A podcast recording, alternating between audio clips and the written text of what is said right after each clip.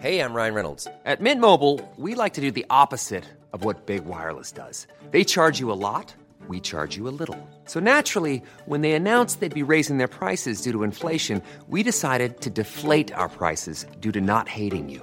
That's right. We're cutting the price of Mint Unlimited from $30 a month to just $15 a month. Give it a try at mintmobile.com slash switch. $45 upfront for three months plus taxes and fees. Promo rate for new customers for limited time. Unlimited more than 40 gigabytes per month. Slows. Full terms at mintmobile.com. I'm Afua Hirsch, I'm Peter Frankopan. and in our podcast, Legacy, we explore the lives of some of the biggest characters in history. This season, we're exploring the life of Cleopatra. An iconic life full of romances, sieges, and tragedy. But who was the real Cleopatra? It feels like her story's been told by others with their own agenda for centuries. But her legacy is enduring, and so we're going to dive into how her story has evolved all the way up to today. I am so excited to talk about Cleopatra, Peter. Love Cleopatra. is an icon. She's the most famous woman in antiquity. It's got to be up there with the most famous women of all time. But I think there's a huge gap between how familiar people are with the idea of her compared to what they actually know about her life and character. So for pyramids, Cleopatra, and Cleopatra's nose, Follow Legacy now wherever you get your podcasts. Or you can binge entire seasons early and ad-free on Wondery Plus. Hi everyone, welcome to the pod.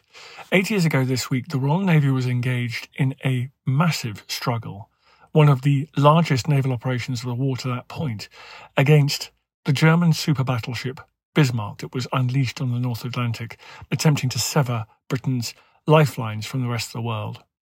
On the 24th of May, HMS Hood was destroyed. Regarded as the most powerful ship in the Royal Navy, Hood was blown up within six minutes of joining battle with Bismarck as one of the German shells penetrated her magazine, and the mighty battleship was almost vaporized, leading to the loss of over 1,400 lives with just three survivors that were plucked out of the icy North Atlantic a few hours later. This provoked consternation in Britain. Winston Churchill described the next few days as the worst few days of the war thus far. To mark its anniversary, we've got a couple of podcasts this week. We've got Angus Konstam on the pod today. It's a repeat of a podcast I made a few years ago. He wrote a wonderful book on Bismarck. So we're going to hear from him talking about the campaign, the battles. And we are also going to hear later in the week from some of the veterans. Interviews recorded before their deaths in which they talk about what it was like to fight, both on the German and British sides. Very excitingly, we've also got our two part series on historyhit.tv to mark the 80th anniversary. It's particularly special for me, if you'll forgive a little bit of emotion here. I joined the BBC when I was in my early 20s, hugely lucky to be asked to make a programme on the 60th anniversary of the Battle of El Alamein. I continued to make those big anniversary shows for over a decade, and I fell in love with the process. I thought they were important, they were enormously fulfilling and exciting for me, and I felt that they were national events of commemoration that I was very lucky to take part in. Those days came to an end, as things do. But with your help, with your support, I've been able to keep that going. That is literally why I started History Hit TV. And enough of you supported me and believed in what we were doing and became subscribers that we're able to produce top quality history programs now and broadcast them all over the world. So, whilst this is an important national, international anniversary of those terrible events in the North Atlantic, it's also a personal milestone for me because without your support, without you guys becoming subscribers, tens of thousands of you, we wouldn't have the money to make these shows. We wouldn't be lucky enough to make not just this program on Bismarck, but obviously Eleanor Janega's current chart topping series about the medieval world, or our very own Tristan Hughes' wonderful show about the myth, the legend, the reality of that lost legion in Roman Britain. So, a huge thank you from me. I hope as you watch the Bismarck shows on historyhit.tv, you'll see that we are trying to get ever more ambitious, ever more worthy, really, of your subscription and your trust. Thanks also for putting up with my lisp, my dental lisp. I hope it's getting slightly better. Some of you have been kind enough to suggest that I'm lisping because I've overindulged in Merlot before the recordings. And to that, my only reaction is, I wish. I wish it was that. Again, a huge thank you to everyone for supporting historyhit.tv. If you're not a subscriber, please head over and subscribe and watch all the wonderful history shows we've got on there. The Hunt for the Bismarck is out now on this 80th anniversary. In the meantime, everyone, here is Angus Konstam. Enjoy.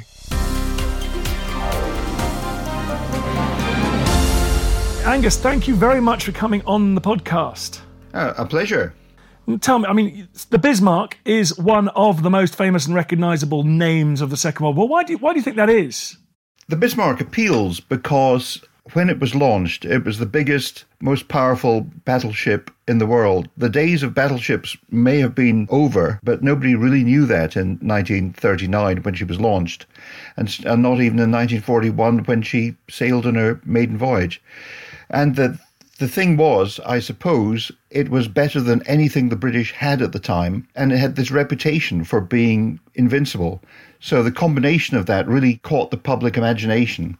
But then the whole story of her her one operational voyage into the Atlantic is one that really ticks just about every box when it comes to drama, excitement, tragedy, and and heroism. So it's an amazing story.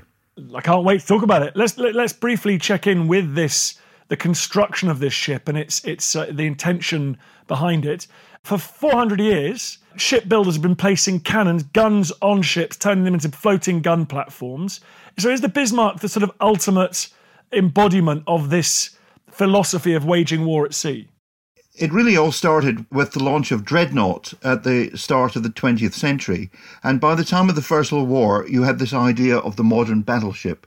These Dreadnought warships, where the emphasis was on the big gun. So the idea was rather than a Napoleonic sailing ship, where it was all about the number of guns and firing broadsides, these had their main armament of 12 inch 13 inch up to 15 inch guns mounted in, in big gun turrets. So the idea is they could fire at a reasonable range, much larger than before, using quite sophisticated methods of fire control to make sure that all the shells landed on their target. And that target could be at the range of visibility. So we're speaking about where in the sailing ship days, where you had a range of a few hundred yards, now we're speaking about something up to 15 miles. So these ships can fire heavy projectiles 15 miles. And what, was what was the Bismarck's armament?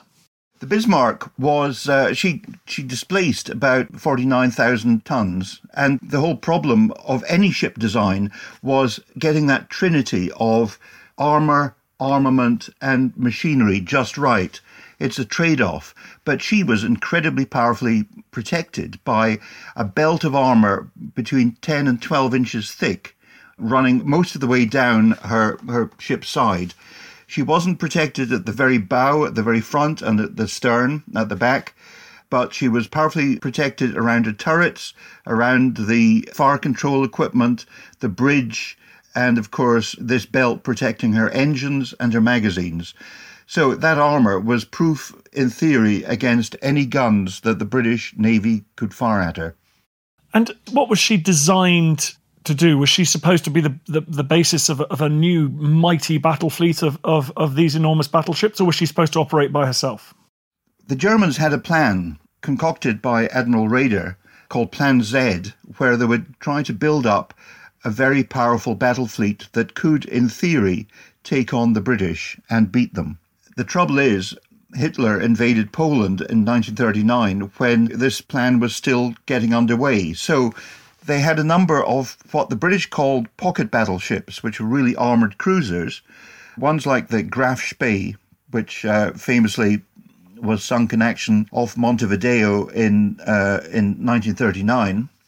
And then they had the Scharnhorst class, two, the Scharnhorst and Gneisenau, two, again, quite powerful ships, um, but quite weakly armed with just 11 inch guns, much smaller than contemporary British ships, but they were still well protected and fast, uh, much faster, really, than any British battleship. So the ultimate then by 1936 was the decision to make these even bigger and better battleships, two of them, Bismarck and Tirpitz work begun on both of them, uh, Bismarck in Hamburg and Tirpitz in Wilhelmshaven in the second half of 1936. So they had this powerful surface fleet. They didn't quite know how to use them. The idea was they didn't still didn't have the numbers to take on the British ship for ship. But if they could break through the British blockade, they could get out to sea, get out into the Atlantic or the South Atlantic or even the Indian Ocean and attack British or Allied convoys. This was really at a time before the U boat war had really reached its peak. So the idea was that these surface ships could cause mayhem and disruption to the British convoys. It didn't really take a lot of ships to be sunk to um, to cause disruption. Just the mere threat that a ship like Bismarck was at sea was enough to have the Admiralty diverting convoys and disrupting the whole vital flow of material from from Canada and from the United States to Britain. Was there criticism at the time that these were these were weapons of the past? because of the developments of, of submarine torpedoes, of, of armor piercing bombs dropped by uh, aircraft, or were they or were they regarded as as kings of the of the maritime battlefield? The battleship still had its place in maritime warfare. By the time Bismarck was commissioned in August 1940, she was certainly the most powerful battleship in service at the time. But while it could be argued that she was vulnerable to aircraft, the full potential of airstrikes hadn't really developed by then. Sure, the attack on Pearl Harbor was going to be at the end of 1941.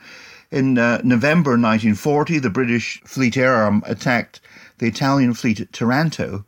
But until these really demonstrated the power of naval aircraft, the battleship was still reigning supreme. Now, so tell me, when the ship is is taken into service in, in 1940, does it enter the fray immediately? What's how are the decisions around um, how Bismarck should be used? How are they made? The Germans had a tried and tested method of getting these ships operational. So when Bismarck was commissioned on the 24th of August, she put to sea, first of all, for sea trials. She went through the Kaiser Wilhelm Canal, we'd now call it the Kiel Canal. And once she got to Kiel, she then put out into the Baltic and began. Sea trials are there to, to make sure the ship works right, to test the efficiency of her engines, and also to give the crew training in how the ship operated.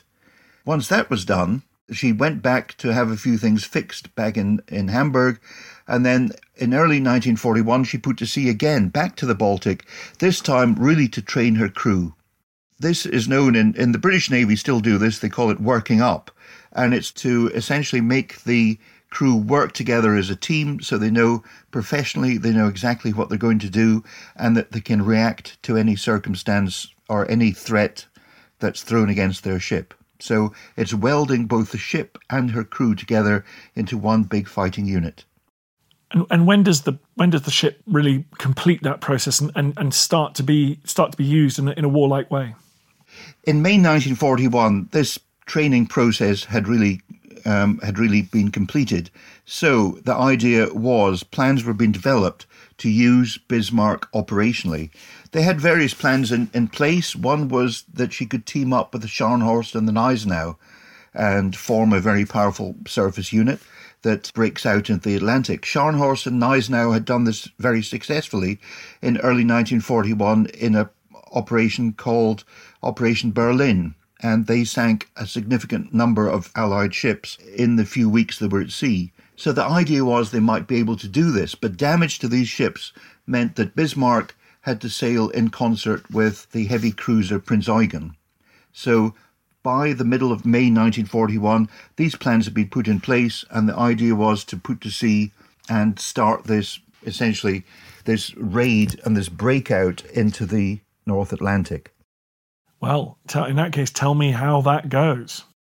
Bismarck slipped out of uh, Gotenhafen, now Gdynia or Gdansk in what's now in Poland, um, in on the 18th of May. So that was the start of what the Germans called Operation Rheinübung. Prince Eugen and Bismarck were escorted by destroyers through the Baltic, uh, and until on the morning of the 20th of May, they were passing through the Kattegat, the gap between Denmark on one side and Sweden on the other. Then they had the misfortune of being spotted by a Swedish warship, and it immediately radioed to Stockholm with the news. That news was then passed on to the British naval attache in Stockholm, who then passed it on to the Admiralty.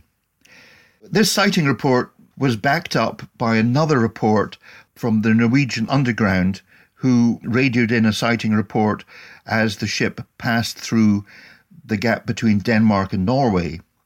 But after that, once she reached the North Sea, the British lost sight of her. And it wasn't until the lunchtime of the 21st of May that she was finally spotted at anchor near Bergen by a Spitfire flown by flying officer Suckling, who was part of the photographic reconnaissance unit flying from Wick in the north of Scotland. How how much of a panic did Bismarck leaving the Baltic uh, generate in the Admiralty in London?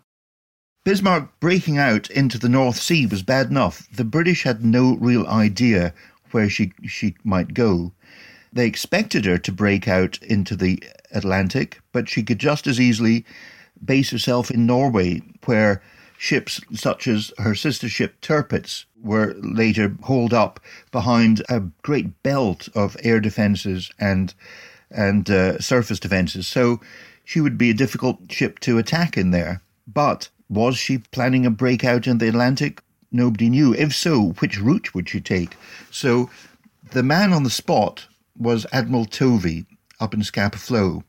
And he was on his flagship King George V. He had a telephone line to the Admiralty and he was getting updates, but nobody was actually telling him where the ship was. Nobody had spotted her until on the 21st of May at 1.15 in the afternoon, she was finally seen by Flying Officer Suckling flying at an altitude of about 26,000 feet over a fjord south of Bergen and spotted Bismarck and the Prince Eugen and a tanker.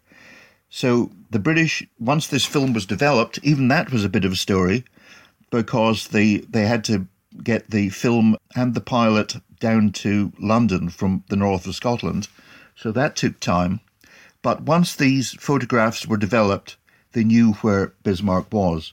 The RAF even tried to bomb her that evening, but by then she'd left Bergen and headed back out to sea. So now the British knew roughly where she was, but no idea where she was exactly or what she planned to do. What was the plan? The plan was Admiral Lütjens intended to break out into the North Atlantic. He had a number of options. One was to go through the gaps between Iceland and the Faroes, between Faroes and Shetland, or go around the other side of Iceland between Iceland and Greenland, an area known as the Denmark Strait. Those were his three main options. There was a fourth, which went took him far too close to Scapa Flow between Shetland and Orkney and uh, the British really had to cover all these bases either by aircraft, and there was problems there with fog over some of these sea areas. But the main thing was they had a screen of cruisers, and the idea was these cruisers would act as a tripwire. Bismarck would come up, they would spot her and radio Admiral Tovey in his flagship, and he would try to coordinate the interception of Bismarck by heavy units of the British Home Fleet he'd already decided to put some of these units to sea. His deputy, Vice Admiral Holland, who flew his flag in the battle cruiser Hood, put to sea from Scapa Flow, uh, accompanied by the brand new battleship Prince of Wales. They were sent to a position just south of Iceland so that they could intercept Bismarck if she went round either the gap between Faroes and Iceland or between Iceland and Greenland. So, although he didn't really have any firm evidence of, of which way Lütjens was going, Admiral Tovey was already trying to cover his bases. And he would end up, uh, the, the Hood would end up meeting the Bismarck. Indeed. That whole problem with Bismarck was that she had to break through um, the British cruiser blockade and she was spotted. Uh, she tried to sneak through but on the evening of the 23rd of May, she entered the Denmark Strait, where she was sighted through pack ice and thick fog by one of these British cruisers, the heavy cruiser Suffolk. She and her sister ship, or near sister ship Norfolk, shadowed Bismarck, and they played cat and mouse in the fog and uh, and through the snow squalls for most of that evening. But all the time, they were sending back radar reports and sighting reports to Admiral Tovey. So he knew what was happening. So he made sure that Vice Admiral Holland in Hood was in a position to intercept Bismarck at dawn when she emerged from the Denmark Strait. What, what was the crew and the, the captain, the admiral on Hood, were they confident of its ability to take on Bismarck? The, the Hood was an old ship. She was the had been the pride of the fleet since the since she first entered service around the end of the First World War. But she was essentially a battle cruiser with all of its faults. Battle cruisers, of course, are ships where the emphasis is on speed and guns rather than armor. So she was vulnerable. Uh, her armor was not the equivalent of uh, her German counterpart. However, the Prince of Wales, the brand new battleship, had problems too. Her 14 inch guns on these new, almost experimental quadruple turrets were untested. They um, and her crew hadn't been in action before. In fact, she still had civilian contractors on board trying to get these guns and their mounts uh, and the ammunition supply to work properly. But that had problems in the battle to come. But the British, despite all that, were confident that they could take on the Bismarck and beat her. So you get the two sides approaching each other at dawn. The Germans had no real idea the British were there but they expected trouble because they knew they were being shadowed by these cruisers.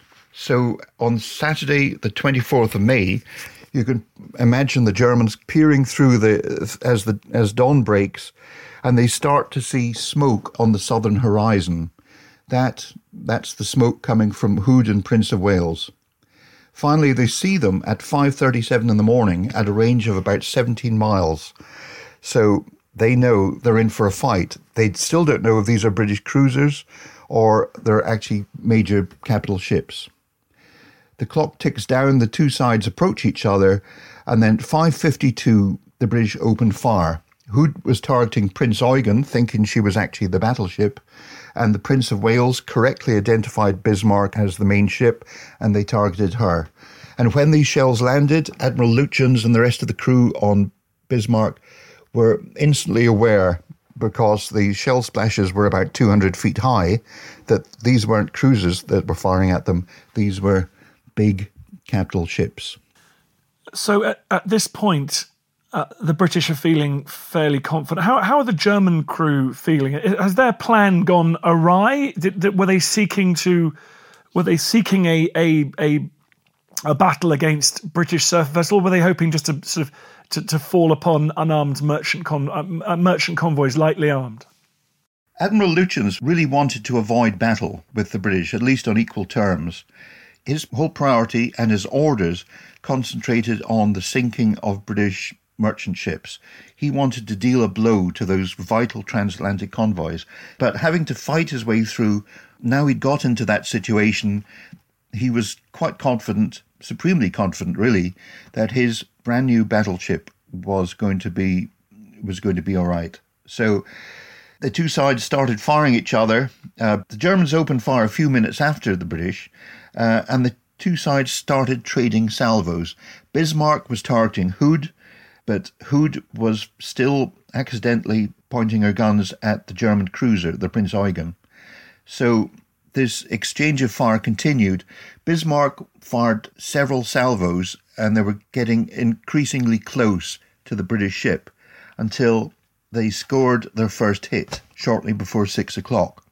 The Hood's gunnery wasn't as good, but Prince of Wales, of course, was still firing, and she scored the first of three hits on Bismarck.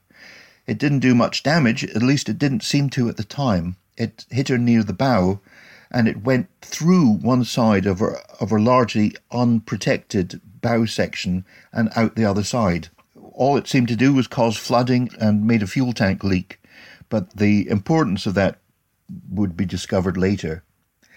By now, Bismarck had achieved this perfect salvo, a perfect straddle, in that its shells were falling all around Hood. So the gunnery officer calls for three salvos in rapid succession. The second of these, the, the sixth one fired by Bismarck, um, lands just as Hood is turning. And as it does, one of the shells plunges through the deck of Hood somewhere near her after turret behind the mainmast. There's a horrible pause for a few few seconds, and there's a explosion. The explosion sets off probably we don't know for sure, but it set off the charges in um, probably in one of the small secondary gun magazines. Right through the bulkhead of that was the main magazine for her 15 inch shells for one of her after turrets, for X turret. That then ignited, and there was one almighty explosion. Observers, Captain Leach in the in the Prince of Wales was about a mile away um, and astern of Hood when when this happened, and all of a sudden he just saw this glow and this huge column of smoke and flame shoot up from the back of Hood. And essentially, what happened in those milliseconds was that Hood was torn in two. She exploded. Uh, it was ripped apart. Her, the back third of the ship was broken off. Strangely, in the bridge, they felt a shudder and they had no real idea quite how stricken their own ship was until she suddenly started heeling over. And the helmsman said that there was no power in the steering, so that he was turning the wheel, and of course, the rudders and propellers were sheared off. So one half the ship was going ahead, the other half was quietly sinking. So Hood went down very quickly. One of the survivors, one of the three survivors, a chap called Ted Ted Briggs, was on the bridge, and he looked back and saw the captain and the admiral still in their bridge as their ship was going down. So it was all over very, very quickly. In Bismarck, they saw this happen. There was a cheer, uh, and they realized that they'd done that, but seconds later they felt the shock wave. And this is from about 12 miles away. They still felt this, this shock wave of, of air pressure from the explosion. And at that point, they the cheering stopped and they just simply turned their guns on the Prince of Wales, the remaining British battleship. It was doing quite well at the time. It was pounding away at Bismarck. As, as I said before, it scored three hits, none of them quite major ones, but she was very much putting up a better fight than Hood was. The trouble is now, Bismarck turned her guns on her, and very quickly they began scoring hits. One of, I think, the third salvo fired by, by Hood at Prince of Wales, struck her in the bridge. They called it the co- compass platform in those days, an open bridge. And all the bridge crew, including the captain, were either injured or killed. Um, there's a marvellous scene in, in the Sink the Bismarck film uh, with Kenneth More where blood is dripping down onto the navigator's desk from down below. And that actually happened. The whole thing was uh, immediately basically cut the head off the the command of the ship. It took 30, 40 seconds for, for the captain to resume command of the, of, of the ship, by which time he realized that his guns were starting to jam, his whole ship was starting to um, to be pounded by the German battleship, and he was losing the fight. So at that moment, he called the senior naval officer in the area, which was now the rear admiral in one of the cruisers, and uh, Rear Admiral Wake Walker said to Captain um, Captain Leach, "Okay, you can uh, you can break off." So that's what they did. They decided to call it a day. Prince of Wales was now down to about four over over ten main guns were actually operational. The rest were malfunctioning. She'd be badly hit, so she she turned around, made smoke, and disappeared, leaving Bismarck the victor. You're listening to Dan Snow's History. Got Angus Konstam on talking about Bismarck. More after this.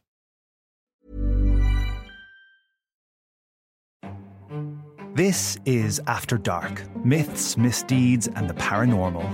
The podcast that takes you to the shadiest corners of the past, unpicking history's spookiest, strangest, and most sinister stories. I'm Maddie Pelling. And I'm Anthony Delaney. Join us every Monday and Thursday, and we'll take a look at the darker side of history from haunted pubs to Houdini to witch trials and arsenic laced breakfasts. Follow After Dark Myths, Misdeeds, and the Paranormal wherever you get your podcasts. Brought to you by History Hit.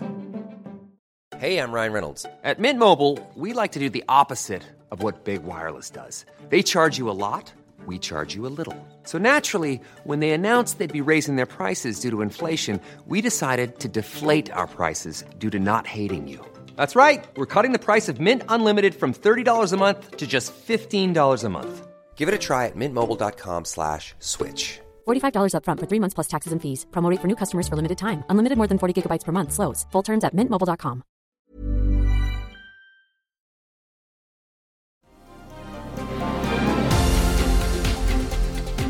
Why was the Bismarck more effective at its targeting uh, and and bringing down fire o- onto its uh, onto its enemy? All warships at the time had very sophisticated um, fire control equipment. The whole point was to make the shells land on the target, and then if they if they didn't, they could be corrected very quickly and very efficiently until they landed. They straddled the target and fell on top of it. Bismarck had a state of the art, essentially um, an analog computer doing the job, and her firepower was uh, very effective. So, too, by the way, was Prince of Wales until uh, her problem was technical malfunctions in her guns. But Bismarck was very effective, and her her guns and her optics, very powerful German optical rangefinders with very good, uh, very good quality equipment, managed to find the range of the target and make sure those shells were landing in place. So she was just a very, very well equipped, very modern ship, and designed for exactly the kind of surface action she just fought. So disastrous defeat for the Royal Navy, the biggest and best navy on the on the planet at that point. Well, discussed. Anyway, uh, what happens? What happens next? How do they start hunting the Bismarck? Well, so Bismarck had now broken out into the Atlantic. She could have done one of several things. Lütjens could have uh, replenished from his fuel from one of a number of tankers, but the problem was he was still being shadowed by these two British cruisers. And that was essentially a pivotal thing. That and the fact that the hit from or two of the hits from the Prince of Wales had actually damaged fuel tanks. She'd been leaking fuel. She'd lost not a not a huge amount, but enough to limit her ability to operate in the North Atlantic for as long as she wanted. So now Lütjens had to decide what to do. He pondered. He spoke to his his um, Captain Lindemann in charge of the ship, in, in, in charge of Bismarck, and he decided the best plan was rather than the return the way he'd already come, was to go back and try to head for one of the French ports, Saint Nazaire or Brest. And once there, he could regroup, patch up his ship, and go to sea again in a far better way, in that uh, he was better placed than he would have been having to leave from Norway. So that was his plan. But first of all, he had to sh- he had to lose these two British ships. Meanwhile, the cruisers were sending back these signals to Admiral Tovey. Admiral Tovey in King George V was thundering down to intercept Bismarck. He wasn't going to make it. He was in the wrong place. He uh, Bismarck was too far ahead of him. His one asset, his one real asset that could intercept Bismarck was the Victorious. The aircraft carrier Victorious carried a number of swordfish torpedo bombers. These were biplanes. They were essentially obsolete, but they still carried a, torpedo. They could still just about do the job. So, as Admiral Lütjens was heading south, pursued by these British cruisers, the British closed in to within range of an airstrike. And about midnight on the 24th of May, 25th of May, the aircraft set off to attack Bismarck. This was no easy feat because in a torpedo attack, these aircraft carrying a torpedo could, couldn't do much more than 80 miles an hour. And if you can imagine being in a biplane flying towards a battleship at about 100 feet off the sea, uh, waiting for the right moment to to launch your torpedo, which is essentially as close as you can get to the enemy, then that's um, that's not an easy task, is it? But the air attacks, they'd one possible torpedo hit was claimed. In fact, no no real significant damage was done, so that failed. Then, at about three in the morning, Bismarck had been zigzagging, so had the British ships, and when they zigged, Admiral Lütjens zagged. He basically broke away when the British weren't expecting it. Uh, they were at the limit of the radar um, coverage, and he just headed that uh, he headed in the opposite direction at full speed. He broke contact with the British. They lost him on radar, and that started what essentially was going to be uh, over 24 hours of utter nightmare for Admiral Tovey. He was chasing in the King George V, but now as dawn was breaking on Sunday the 25th, he'd no idea where the Bismarck was. Bismarck, just before, had detached Prinz Eugen. Uh, so, but Bismarck was somewhere on her own in the Atlantic, and she could just do anything she wanted. Uh, the British had no real way of stopping her. And they worried that she might sit across those supply lanes and, and interrupt the flow of war material and food into the UK. Yes, the, uh, Admiral Tovey had to First of all, he had to make sure that his convoys were safe. So, just what the Admiralty didn't want, he had to start diverting convoys. He also called up reinforcements, such as the the old battlefield uh, battleship Rodney was called up, which was protecting a convoy. He was gathering assets. He called up Force H from Gibraltar, which consisted of a Vice Admiral Somerville's flagship, which was a, a, a battle cruiser, but more importantly, it had the modern aircraft carrier Ark Royal. So all these ships were starting to concentrate in the patch of the Atlantic where the Bismarck now was, except they didn't know exactly where she was. In fact, for the next day, for the whole of that Sunday, they had no real clue. And uh, until, bizarrely, they intercepted a radio message from Admiral Lütjens which gave them a rough idea. And Admiral Lütjens, in any kind of modern naval warfare, you don't radio somebody and give away your position if you don't need to. And he certainly didn't need to, but that's exactly what he did. So now Tovey knew roughly where to look. And what tool did he decide to strike Bismarck with? Well, Bismarck was finally spotted on Monday the 26th uh, at 10.30 in the morning by a Catalina flying boat operating from Ireland. Um, Tovey realized he, he was losing the race. The Germans were going to reach the French ports. His battleships, his remaining powerful battleships, uh, the King George V and now the Rodney, were steaming fast to, to try to keep pace with Bismarck, but they were much slower. Uh, Bismarck was was very much ahead of the game. Nothing could intercept her apart from one thing, and that was Force H. So by the evening, Ark Royal, which was a little to the north of Bismarck's position, had reached a position where she could launch an airstrike. She did that. She messed it up the first time. She actually attacked one of her own cruisers, the Sheffield, which was shadowing Bismarck. Uh, fortunately, no hits were inflicted on it, so it uh, rather um, shamefaced pilots returned, air crews returned to, to Ark Royal. But then they uh, they finally decided to they just enough time to launch one more airstrike. 15 swordfish took off, and this time they found Bismarck and attacked. The swordfish are attacking their target from every side, from port, from starboard, from off the bow, from off the, the stern. And they're trying to fool the German anti aircraft defences, which were very formidable. One of the advantages, I suppose, was the swordfish was so slow, so lumbering, that the Germans had problems with their very automated fire control and anti-aircraft firing systems that they couldn't imagine aircraft could could lumber along at 80 miles an hour and not fall out of the sky. So they were actually shooting ahead of where the British were.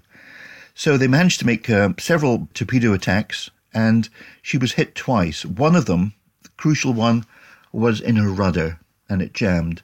At the time, Bismarck was, was turning to port, and this damage didn't seem particularly serious at the time, but uh, try as it might, the crew couldn't fix this rudder, and she just kept turning in lazy circles. Captain Lindemann did what he could to try to correct that by using his engines, but all Bismarck could do was steer a very erratic course. And this was the crucial hit. The Achilles heel was hit by this torpedo, this 18 inch torpedo dropped from a swordfish flowing from Ark Royal. Now, Admiral Tovey could catch up with Bismarck with his battleships and finally bring her to battle. I've been lucky enough to meet Jock Moffat before he died, uh, who told me all about that last that, that that swordfish attack on Bismarck and how they were flying so close to the massive waves that the salt water was coming into the cockpit. It's a truly extraordinary story. But tell me, we don't know enough about the last battle of, of, of Bismarck. So, so when the British uh, heavier ships caught up, how, how closely fought was that battle? The British ships finally appeared at a little after dawn on the 27th of May. During the night, British destroyers under Captain Vian had been attacking the Bismarck, really haranguing her, launching torpedo attacks without much success because it was rough seas, it was pretty poor conditions. One of them, a Polish one called the Piorun, was even flashing signals at Bismarck saying we're Polish and then launching the torpedo attacks. So they so the Germans knew exactly who was who was giving them a hard time. But that had the crucial effect of the German crews had been at their guns, been at action stations all night. They were pretty much exhausted. Their ship was turning in circles. It was difficult to control. This, of course, had the effect of making that very fancy, very automated uh, fire control system pretty much ineffective because you couldn't really track enemy targets when your own ship is steering such an erratic course. So at 8.45 in the morning, Bismarck was sighted by Tovey's flagship, the King George V, and, and the accompanying battleship Rodney. Now, King George V carried 10 14 inch guns. Rodney had nine 16 inch guns. She was an old ship. She, she was built in the 20s, um, entered service in 1927. She was a really a ship designed for the First World War, fighting in the Second, but she still had this very powerful armament. So they opened fire a few minutes later at range of just under 12 miles. Bismarck fires back. Initially, her shooting's quite good, but this problem of steering makes it pretty ineffectual. She lands a first salvo near Rodney, but that's the best it got for her. Um, King George V has problems too. She is suffering from the same technical problems as her sister ship, the Prince of Wales. Uh, at one stage in the battle that followed, out of her 10 guns, only two of them were working. So the British are plagued by technical problems. Rodney, with a slightly older, slightly complicated but effective gunnery system, works works quite well. And soon her shells, backed up by King George V's ones when they could, start slamming into Bismarck. The first hit happened at 8.59, and that was a crucial one because it knocked out Bismarck's main fire control director.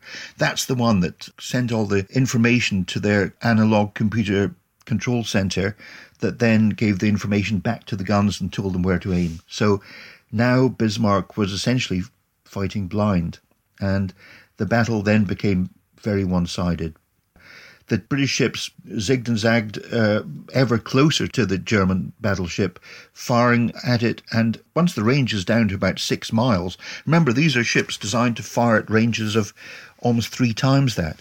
But so these shells, almost every one is smacking into Bismarck, and she's slowly turning into a into a, a, floating hell. Her upper decks are covered with flame and, and explosions. Um, uh, guns have been knocked out one by one. Her gun turrets were being knocked out. Uh, crews are being stuck by hatches.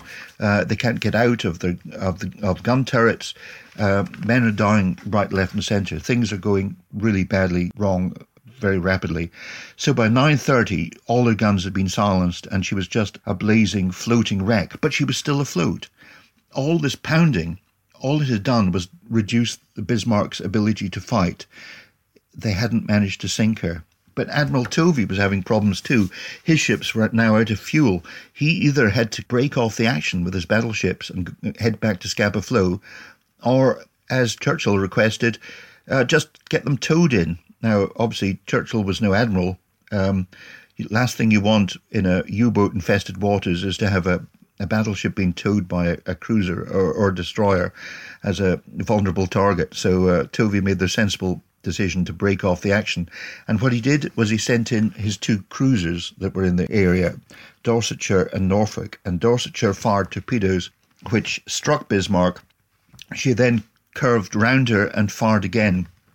Now, at the same time, the Germans had also decided the game was up. And the captain, the admiral, had both been killed fairly early on. There are reports of when the fire control equipment was knocked out, so was the bridge, and with it, probably Captain Lindemann and Admiral Lütjens were killed. So it was the executive officer of the ship, the first lieutenant, as it were, took over and gave the orders to abandon ship and to scuttle the ship. So simultaneously, these British torpedoes were heading towards Bismarck at the same time as Bismarck's own engineers were opening up the sea valves and the sea cocks and setting explosive charges to blow the bottom out of the parts of the ship and let in the water. So they were essentially scuttling their own ship, and the order was put out to abandon ship, and everyone really had to save themselves. At the same time, remember the decks were, were on fire, shells were coming in, um, and it was just carnage. Bismarck finally sinks at 1040. The argument, of course, is did the British cause it with their shells and torpedoes, or did the Germans cause it by scuttling? The sensible money is it was a bit of both. How many men went down with the Bismarck? The Bismarck, at the time she went down, was carrying a, a crew of a little over 2,000. So, of these, uh, there were only 125 survivors. So, very, very few uh, survivors. One of the problems is, of course, they had to get out of the ship. They had they were covered in oil. Many men were wounded. They then had to bob around uh, for some considerable time at sea until they were rescued. The Dorsetshire put down nets and scrambling nets and were hoisting people on board. So did a British destroyer. But the trouble was the cruiser had to break off if they thought they saw a U-boat. So the priority then was to save their own ship, not not the Germans. A few German survivors were picked up later, uh, bobbing in the water by by other vessels, including a U-boat. But uh, but essentially, of those two thousand odd crew who'd who'd sailed from Gotenhafen just a few days before, only a handful survived. And after the Bismarck's loss on its first sortie, did that how did that affect the German use of its of well its dwindling surface fleet for the rest of the war. What effect did Bismarck have on the rest of the war? The sinking of Bismarck had a huge effect on on German strategy. For a start, they ended that whole plan of breaking out into the Atlantic using surface ships. From now on, they'd rely on U-boats to do that, which was actually now they had the use of the French Atlantic ports was an easier proposition than it had been at the start of the war. So the emphasis was changing from surface ships to U boats. By that time, Tirpitz had entered service, and the other problem was in the invasion of Russia altered the whole strategic situation. So now the emphasis for the British was to send convoys to Russia, to the northern Russian ports, um, and the job of the Home Fleet then was to protect these convoys, and the job of the German surface fleet was to intercept them. So that changed the whole thing from the from the Atlantic to essentially the Arctic. The whole remaining two years essentially of German surface action until December 1943, when uh, when Scharnhorst was lost off North Cape, all revolved around the Arctic convoys. Well, that was very dramatic. Thank you very much. Tell everyone what your book is called. Uh, it's called, uh, strangely enough, Hunt the Bismarck. Hunt the Bismarck. Um, thank you very much, Angus, for coming on the podcast. Good luck with us. Well, thank you. I feel the hand of history upon our shoulders. All this tradition of ours, our school history, our songs, this part of the history of our country, all were gone and finished. Hi, but just a quick message at the end of this podcast. I'm currently sheltering in a small, windswept building on a piece of rock in the Bristol Channel called Lundy. I'm here to make a podcast. I'm here enduring weather that frankly is apocalyptic because I want to get some great podcast material for you guys. In return, I've got a little tiny favor to ask.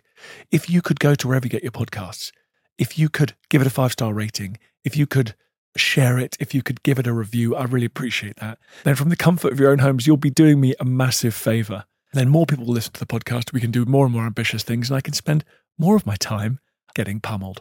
Thank you. Thank you for listening to this episode of Dan Snow's History Hit. Please follow this show wherever you get your podcasts. It really helps us, and you'll be doing us a big favor.